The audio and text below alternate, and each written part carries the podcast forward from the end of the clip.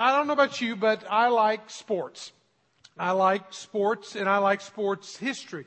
I like history, so and I, you combine them together. I, I don't, I can't say that I read a lot of it or whatever, but I enjoy great stories. I enjoy, I enjoy going to historical places, and recently just was at Wrigley Field and enjoyed watching a game there. And so, uh, but when you come to the area of football and you want to study history uh, uh of it all, there's probably other than Vince Lombardi, there's probably not a, a person who carries with it an amazing sense of history and meaning behind it. But, Vince Lombardi was a coach for the Green Bay Packers. And, uh, in the time whenever, again, they were, and they, they still have good seasons today, but in time when they were really competitive, they went to a bout where they were not so competitive. They were actually losing quite a bit. And Lombardi, I mean, the guy's got the, the Super Bowl uh, trophy named after him. And so, I mean, he's got this tremendous legacy, but he's standing before his football team, these 300 pound linemen, this, all the, all this experience from Pee Wee football through high school, college, whatever. He's standing before these experienced NFL players. He says, guys, we're going to have to go back to the basics. We need to go back to the basics of the game. This is a football. He starts right there with the basics. This is a football. Now again, uh, in, don't insult these guys, but I mean they are they've been hit on the head a few times. I understand that, but uh, but really they they need to know that this is a football. This is a pigskin and all that kind of stuff. Well, actually, there are times when in our lives when we need to go back to the basics and just really get a clear definition. And so, what we're doing here today and what we're doing for the past three weeks is we're talking about prayer. And my friends, Grace Point Church, this is prayer. We're talking about it in a very basic sense. But don't get lost in the simplicity of it. In fact, I hope that you're drawn in to the simplicity of it and not overwhelmed by it. Because I think we've made it to be something, some things that it is not, and therefore we struggle with it uh, we don't know how to pray, or I don't want to pray out loud. I don't want somebody to judge my prayers, or certainly don't want somebody to see the frequency or in or the infrequency of my prayers. But as you think about it, let's go to it a little bit on a basic level and just kind of review some of the things we've already talked about and established in this three in, in the three messages so far. One of the things I, I, I nailed in the beginning, and I hope I'll nail again today, is that prayer isn't something you do. It's something you are. It's someone, it's some, it's, it's a part of who you are. It's as natural as you breathing in, breathing out. That's why we can pray without ceasing. Is whenever it is something that we literally, it's a part of who we are. It is the second nature of us. We just simply pray. It's not something we go and do, but we are in a constant state of being in conversation with God. It's very important. Randy Sprinkle, again, quote, quoting him from last week, but it's not incessant talking to God but unceasing walking with Him. All right?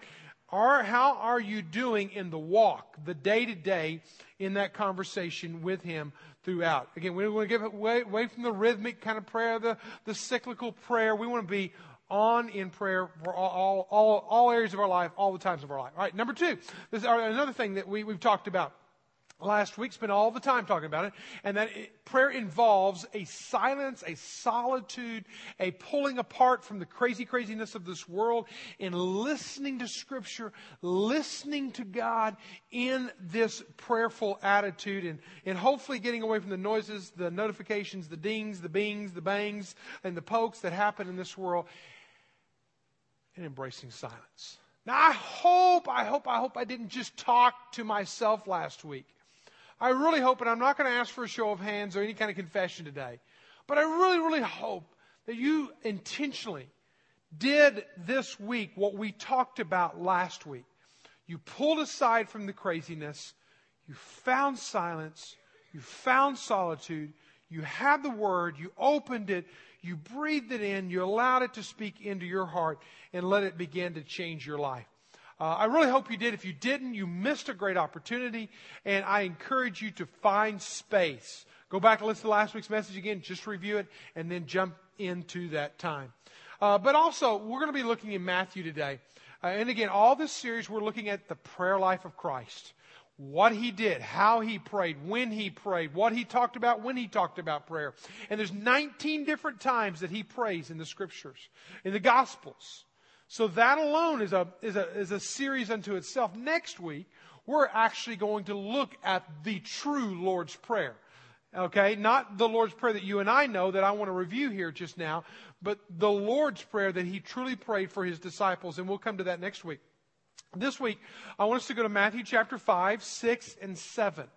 This is the only time we have a most comprehensive message of Jesus, all right? And it's with his disciples. It's a beautiful kind of story there. You go to just the very first verse and you can see it in Matthew 5. He, he's uh, by the Sea of Galilee and he goes on up a little bit further, your Bible might say. Or in the message, it says, he climbs higher with his mountain climbers. I like that. Now, they weren't scaling rocks or sides of hills or anything like that. It wasn't that kind of mountain climbing experience. But it's almost as if the crowds are by the Sea of Galilee, but he climbs up a little higher. And those who wanted to climb up a little bit higher with him, those who wanted to go to a new level with him, they climbed on up a little higher with him. And so it's kind of like he's with his mountain climbing disciples. And they sit down and he begins to talk with them and share with them. Many times we thought the Sermon on the Mount is this great big message in this amphitheater by the, by the Sea of Galilee. And actually, it was a small group of people. And they were sitting on this hillside and they climbed up a little bit further. And he gets down and he sits down and he talks with them in this, in this most comprehensive, I guess, what, you, what can you say? It's, it covers everything. It covers relationships. It covers the golden rule. It covers attitudes. It covers lust. It covers anger. It covers murder. It's this all in comprehensive message recorded over the course of three chapters in the book of Matthew. So we're talking about a very large section. Out of all the things that he talked about, the thing, the element, the discipline that gets the majority of the attention in the Sermon on the Mount is the topic of prayer. Now that should just, again, elevate it a little higher in our life that we need to drill in, lean in, listen in on what does it mean to pray? How does it prayer fit into my life? 15 different verses are dedicated to the concept, to the discipline of prayer. And we find that. Now, again, let's just, first sermon we shared on Memorial Day weekend, from this, we looked at the model prayer, the Lord's Prayer that is unveiled in Matthew chapter 6. And as, as we go there, let me just hit a couple of highlights, just again, just to review. One is that we need to really remember that prayer is a relational element.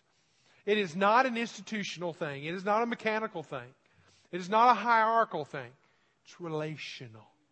It's built on relationship and it adds to relationships. Even in the prayer, he, he talks about forgive us our debts as we forgive others.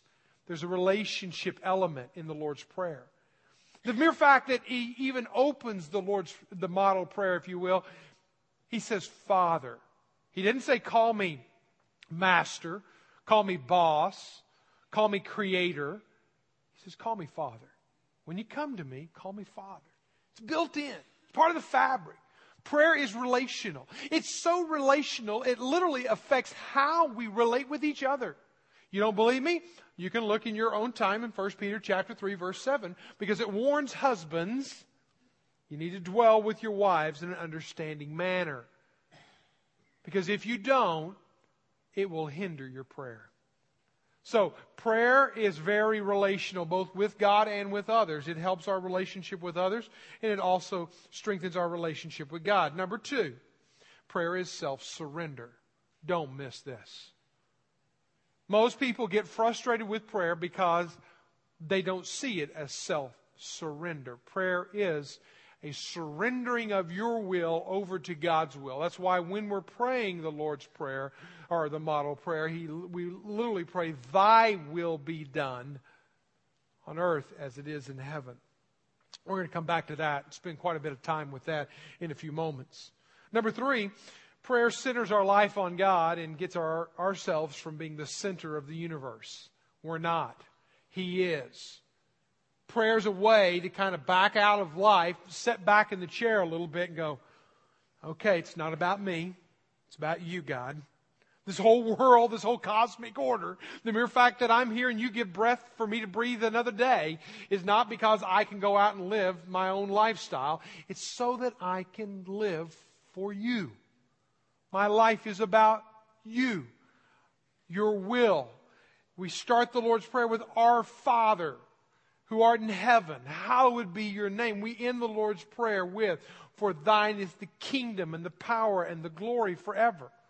You can't get away from putting Him at the center, the beginning and the end. He is what we're about. Prayer should bring us back to that.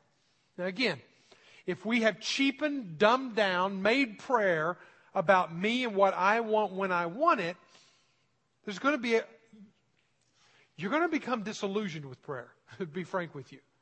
You're going to become disillusioned if you don't see a bigger picture behind this. So if you have your Bibles, let's look at Matthew chapter 7. We're going to look at this passage and read it together. You follow along as I read it, but let's just kind of get the context again. He's sitting here in this passage, or in this Sermon on the Mount, and he, in chapter 6, he just got through giving the model prayer. All right? Again, you look back at now again, he has so many topics that he covers. He's, again, he's talking about all these various topics, but it's almost as if he interrupts himself. He goes on and he's talking about this whole relationship with judging others. And then at the end, he comes back and he's going to talk about the golden rule do unto others as you'd have them do unto you. But in the middle, it's almost like, like Jesus had this, this moment. It's like, oh, there's something else about prayer. And he interrupts himself. It's not even, to me, it's not even in a context. It's like I just got through talking about the model prayer, and he goes on, and then he goes, oh, yeah, yeah, yeah. You don't want to forget this. I think we've all experienced those, those moments in time when we, we forget something, we go back and we re-inject. That's what he does here. And so I want you to follow along as I read because he's giving us some, some, some, some structure, some parts of prayer that we don't want to miss. He says, Ask and it will be given to you. Seek and you will find. Knock and it will be open to you. Now, many of us have read that, uh, memorized that, and, and, and have even practiced that. To, to some degree or another, we've at least attempted that in our life, but probably have come up frustrated with it as well. For everyone who asks receives, and the one who seeks finds and the one who knocks it will be opened. Or which one of you, if he has, uh, if his son asks him for bread, do you give him a stone? It's almost ridiculous to think about that. He asks for a fish, he gives him a snake or a serpent. That's even worse. It says, if then you, if you then who are evil know how to give good gifts to your children, how much more will the Father who is in heaven give good things to those who ask him. So you have this kind of interruption, this kind of by Christ bringing us back to guys and gals. I want you to pray. And I want you to know that when you pray, I'm going to hear it. God's going to hear it. There will be a heavenly response to that. And we'll come to break those parts. And I really want us to not oversimplify it, not dumb it down today, because I want to put this kind of disclaimer on there. But it may seem as if I'm kind of dumbing it down today, but I, I don't want to appear that way because if it was easy, everyone would do it, right? If we really saw the results that we wanted to, we wouldn't have to call people to pray. It would just happen. But the reality is, is we struggle with it. We don't see the results that we wanted to see. We get mad at God. And we think, you know what, I can do it myself. I don't need you, God. And that's, that's the sadness of our American culture when we can literally try in, in all of our efforts to trump God. And He's really calling us to be in a prayerful relationship with Him. And it's not going to be easy to understand at times. It's not going to be easy to do at times, but it's at the same time very simple. And we can bring the cookies down to the bottom shelf, if you will. Probably, if there's any one person I have read and been more convicted about my own prayer life and also learned more about prayer, there's been nobody more than E.M. Bounds. And E.M. Bounds, as he talks about, uh, about prayer, he says, Prayer is the easiest and the hardest of all things. It is the simplest and the most sublime, the weakest and the most powerful. Its, result, its, results lie outside the range of human possibilities, and they are limited only to the omnipotence of God.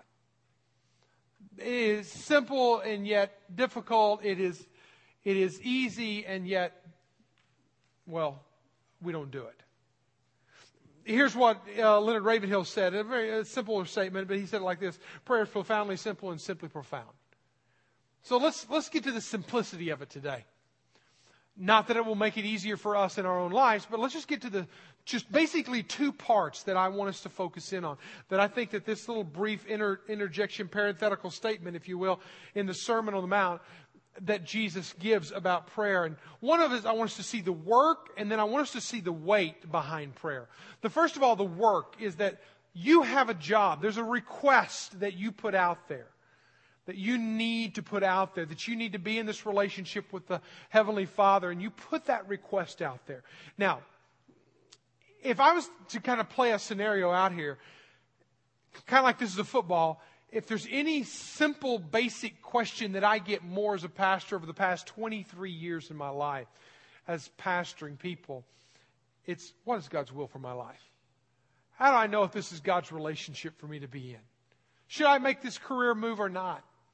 Is this the job for me? Is this the career path for me? Is this the educational institution I should attend? Is this the relation, again, is this the clothes I should buy? You know, all these kind of questions kind of come to the surface. Now, some people don't even ask those. They just charge ahead and do their own thing. But really, those who are really serious and earnest about knowing God's will, they ask those questions. That's a good question to ask. But maybe we need to alter that question a little bit too. Maybe we're not asking the same questions. For some people, it's quite, it's a struggle for them to know God's will. What's God's will for my life? Maybe we need to change that up a little bit. And we need to ask, am I about what God's about? Because if we're praying, thy kingdom come, then that means that God has a plan, He has a kingdom, He has a way, He has a reign. He's got, he's got an idea, He's got an agenda out there. Okay? And, and if, if we're about His agenda, then, then I need to be about what He's about. And so maybe that's really what we need to look at. What is He about in our life? So let's bring it back to the common questions. Does God want me in this relationship? Well, let me ask you the question Is God in that relationship? Is God being honored in that relationship? Is he pre, premier in that relationship? Is he first and foremost in that relationship? Because if he's not, maybe not. What about the career path that you're on? Is God in that?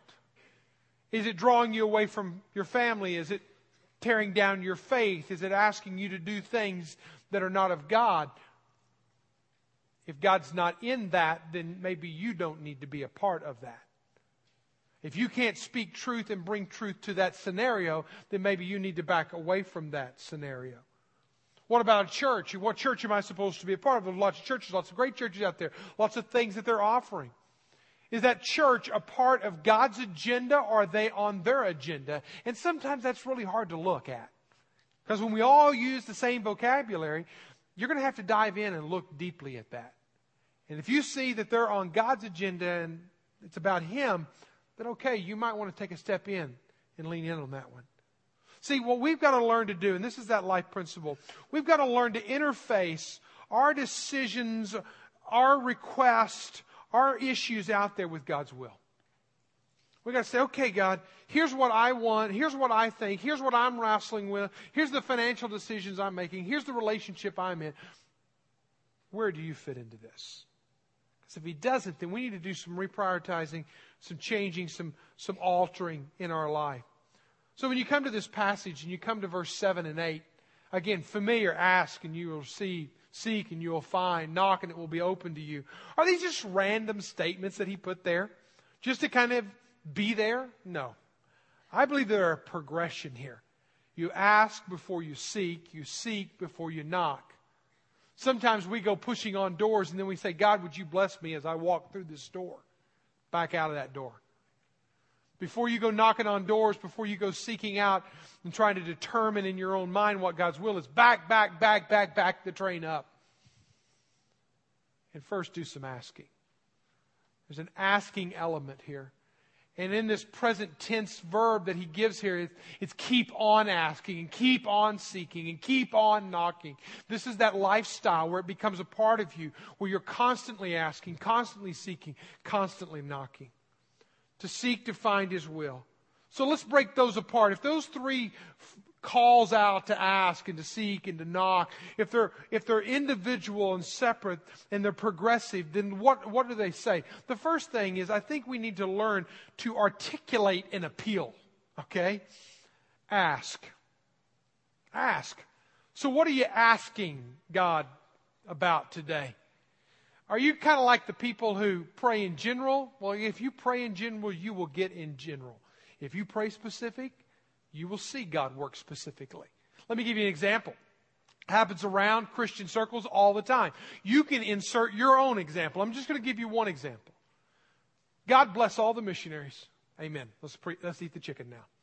You know, God bless all the all everybody the church and all the sick and the needy, and we just go right on. Well, how will you ever know if God blessed the missionaries or not? How will you ever know if God did that or I want you to do, take it to new level. Learn to ask in a very specific, very direct, very spot on. So let's not talk about blessing the missionaries. Let's talk about the unreached people group of the Bambar people in West Africa where there are four million who don't know Christ. Only 1.3% have a relationship with Jesus Christ. Let's not just pray general, let's pray specific. God, the bomber people are without a clear message. Would you raise up somebody in our church that I can bless and be a part of? That I can know that you will send and be a part of reaching the bomber for Christ. And they'll live and spend the next two years of their life. Now, how specific is that? You got yourself involved, you got someone else involved, and it may end up being you, beware of that. Uh, you know, any number of things can happen along and that's why you say i don't want to pray specifically you know just just be ready when you start getting into the specific ask get ready for a specific answer but when we stay out here in the in the heavens and we pray way over here in the generalities then that's what we're going to get in life but just zero in on that modern day parable was told of a man who died and went to heaven. Not a person had a lot of drive, not a, lot, a person with a lot of Christian faith, not a person with a whole lot of prayer life in his life, but hey, he was a Christian, right? And again, it's a modern day parable. So he's walking down the streets of gold and he sees this great big warehouse loaded in the back, uh, loaded in the, in the back of his plot in heaven. Now he was told, you cannot go back to that warehouse. It's not off limits. You can't go there. He said, Why can't I go there? Because his warehouse was bigger than the warehouse that was next to him. The shed, the barn that was next to his. It was much smaller. The one his, his was big. So he thought, okay, that, that's mine. He says, that, that is yours. The, the angel that was giving him the truth. That is yours for sure. But you can't have it. He says, what do you mean?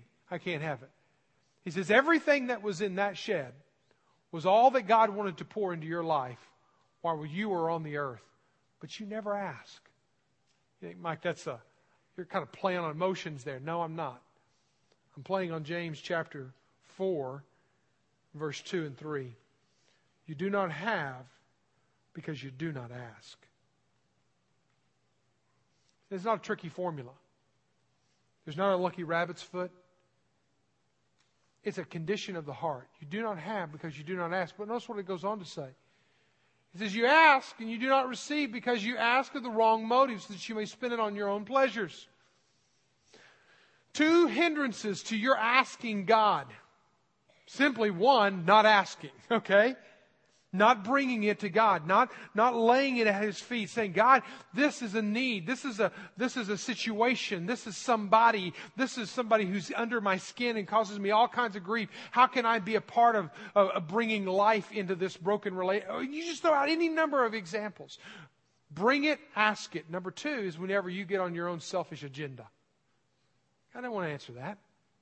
You're not on His agenda. Remember, it's Thy kingdom come, Thy will be done, on earth as it is in heaven. Not on heaven as it is in earth. On earth. Excuse me. I'm mixing that all up.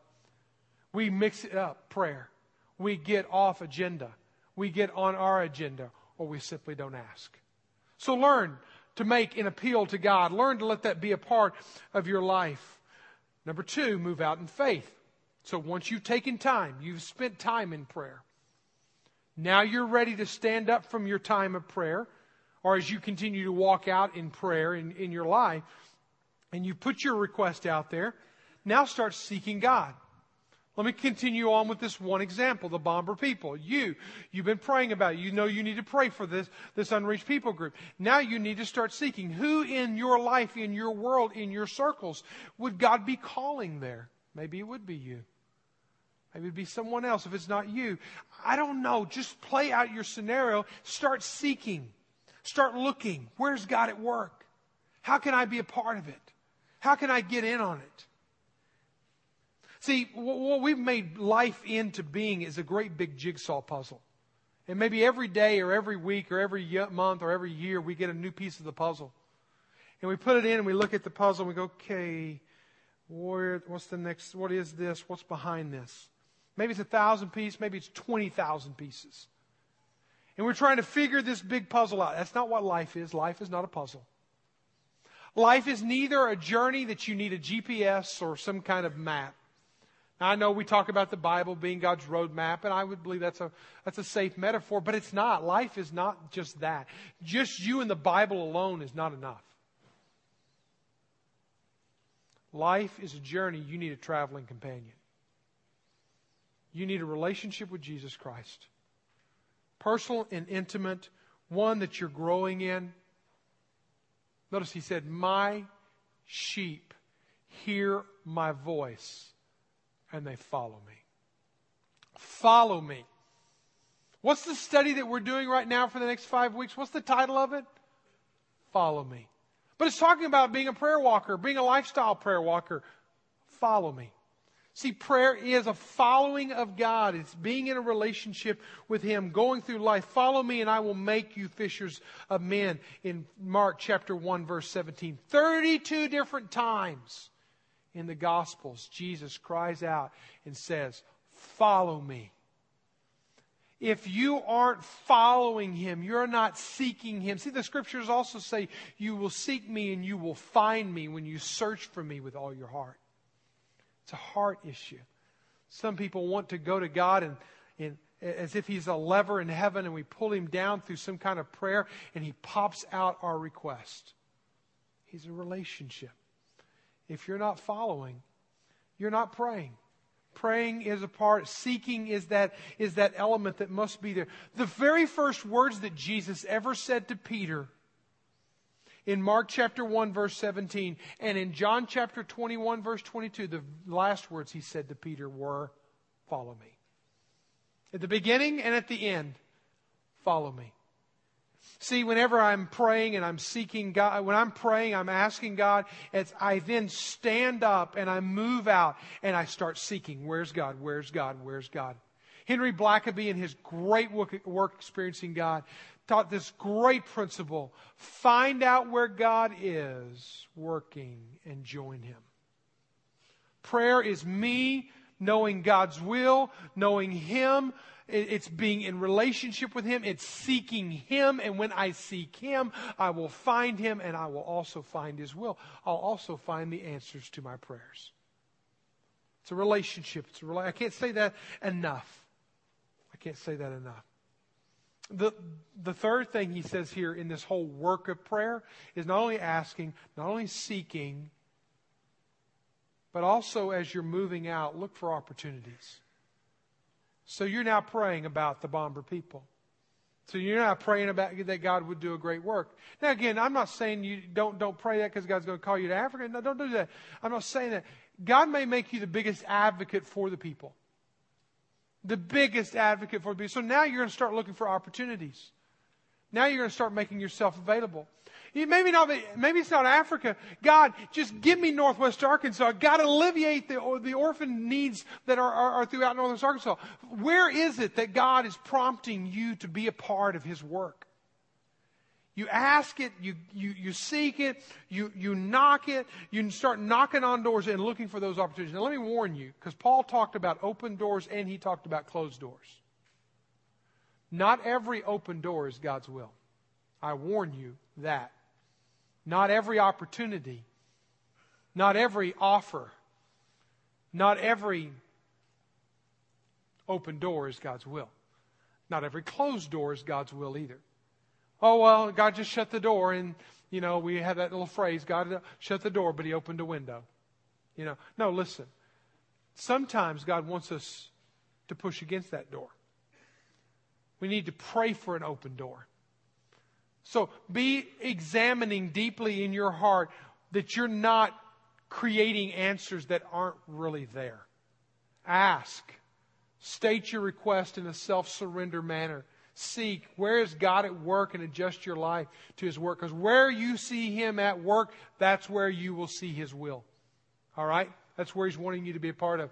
Not start pushing on doors and be aware of the opportunities that are immediately around you. Let me tell you about a time in my life whenever, back in 1989, I can remember it very well. I can remember laying under the stars of northwest Arkansas. And I can remember praying 11, well, many more years than that now, but I can remember praying, God, I want to be a pastor in northwest Arkansas. I knew God had already called me to be a pastor. I want to be a pastor in northwest Arkansas. Now, listen to this. I started working networks. I started trying to push on doors. I started to do my best to get back here. God, God had to send me to Africa first. God wanted me to pastor two other churches first, but I wanted to be here. And I started praying in 1989. It would not be for 11 years. And that was even after we looked at starting Grace Point in Boston and looking at starting, starting it in Seattle. It was 11 years before we ever made it back here. And it wasn't even that, I, I hadn't even given up. I'd even lost that, that, that hope, that de- desire. Here's the thing about, about requesting. Bring your requests, lay them at His feet, and then trust Him as you move forward. I shared something with you six months ago. I want to share it with you now. God answers every prayer. If my request is wrong, God says no. If my timing is wrong, He says slow. If my character is wrong, He says grow. When my request, my timing, and character are right, God says go. So God had to do a whole lot of work on me before He allowed me to come back here. That's the work of prayer. Let me talk about real quickly the wait of prayer. And when you look at this passage and you see God does answer. He, when, when, when a child wants a, a, a, loaf of bread, he doesn't give him a stone. And whenever a child wants a fish, he doesn't give him a serpent. God knows what's best for you and me. That's the beauty of prayer. Is God, here's my request, here's what I would want, but I'm surrendering it all to you because I know what you're going to give me is the very best. The very best. So, God, I'm going to wait in response. I'm going to wait for you in this. I, I don't have to have it all figured out. Let me just give you one statement about, about just God and his, his response. God responds to our prayer. God responds to our prayer. And I mean that. I mean that he, when we cry out to Him, He responds. In Jeremiah chapter 33, verse 3, it says, Call unto me, and I will answer you, and show you great and mighty things that, that you don't know. Jeremiah 33, 3. Call unto Him. What's He want to show you? What's He want to reveal to you about you or about Him? God responds to our prayers like a father. If you read that passage that we just read, again, a father is not going to give you a stone when you want bread and a serpent whenever you want when you want fish. He's going to meet your needs. What are your needs? Bring them to him. And God responds to our prayers like a father to a son. He wants to respond to you and meet your need. Now, here's what I want us to do as we practice prayer. And I asked you this last week. I, I, challenged you to do this last week. I challenged you to do it with greater uh, clarity this week. You know, right now we're going through this envision emphasis. You see everything around us transforming before our eyes. We even got a couple tables in the back that you can pick up a prayer guide for. But here's what I want you to pray this week. And this is just a sample. Lord, I will be obedient to the next thing you tell me about the envision of my church. I'm not asking you to give a dime if God doesn't ask you to give a dime. I'm not asking you to be a part of the, the future of our church if God doesn't ask you to be a part of the future of the church. But let me tell you what I am asking you to do. I'm asking you to be obedient to whatever He tells you to do. And you will never, ever, ever be disappointed. I want to close with one little poem that's been accredited to a Civil War veteran who suffered serious injuries on the battlefield. He said, I asked for strength that I might achieve. I was made weak that I might obey. I asked for health that I might do greater things. I was given infirmity that I might do better things. I asked for riches that I might be happy. I was given poverty that might, uh, that, that might be wise. I asked for power that I might have the, the praise of men. I was given weakness that I might feel the need of God. I asked for all things that I might enjoy life. I was given life that I might enjoy all things. I want you to read this last statement with me out loud. I have received nothing that I asked for, but all that I hoped for. I'm thankful that we have a Heavenly Father who we can address Him as our Father, and He will meet our needs. And we can bring our prayer request to Him. And He may not answer it on our time, but it'll be on His time. But are we willing to go with Him?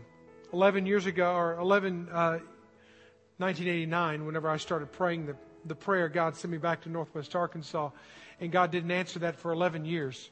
I look now at where I am and where I was in 2001 and where I was at that time. And let me just say this. I guarantee you, God had to do so much whittling on my life, so much sanding of the rough edges of my life. Had I come back here on my own pushing and pulling and forcing in 1989, you wouldn't have been, you wouldn't have wanted me as your pastor. I was an arrogant, cocky fool. God had to knock a lot of edges off of me, and He's not done knocking either. He had to sand me down some. I thank God He didn't answer my prayer then, but I thank God that I'm here now. What is God wanting to do in your life, but you're pushing back on? What are you wanting God to do in your life that you're pushing forward on? Ask, seek, knock. And I think that last part simply said, trust. Your Father will take care of you. He will meet your needs. Would you bow your heads with me? If you don't know Christ today, that would be the greatest tragedy of all. To be in this room, to hear this message, to talk about prayer, and talk about God being our Father, and you not knowing God, what a tragedy. Right now, as we pray, as I pray, if I were you, I would say my prayer to God God, I want to follow you. I want to be able to pray and know you will hear me. I want to go through life and experience life, whatever it may bring, and know you're with me. Father God, you hear and you know the hearts of everyone in this room. And I pray that, God, prayer is not something that we are forcing our will onto you, but we're asking, we're seeking, we're knocking, and we're believing that you are the Heavenly Father who will give to us every good gift that we need at the hour and the time that we need it. If it's 11, if it's 12, if it's 20 years from now, Lord, help us to keep asking, seeking, and knocking. I pray it in Jesus' name. Amen. Would you stand and sing with us?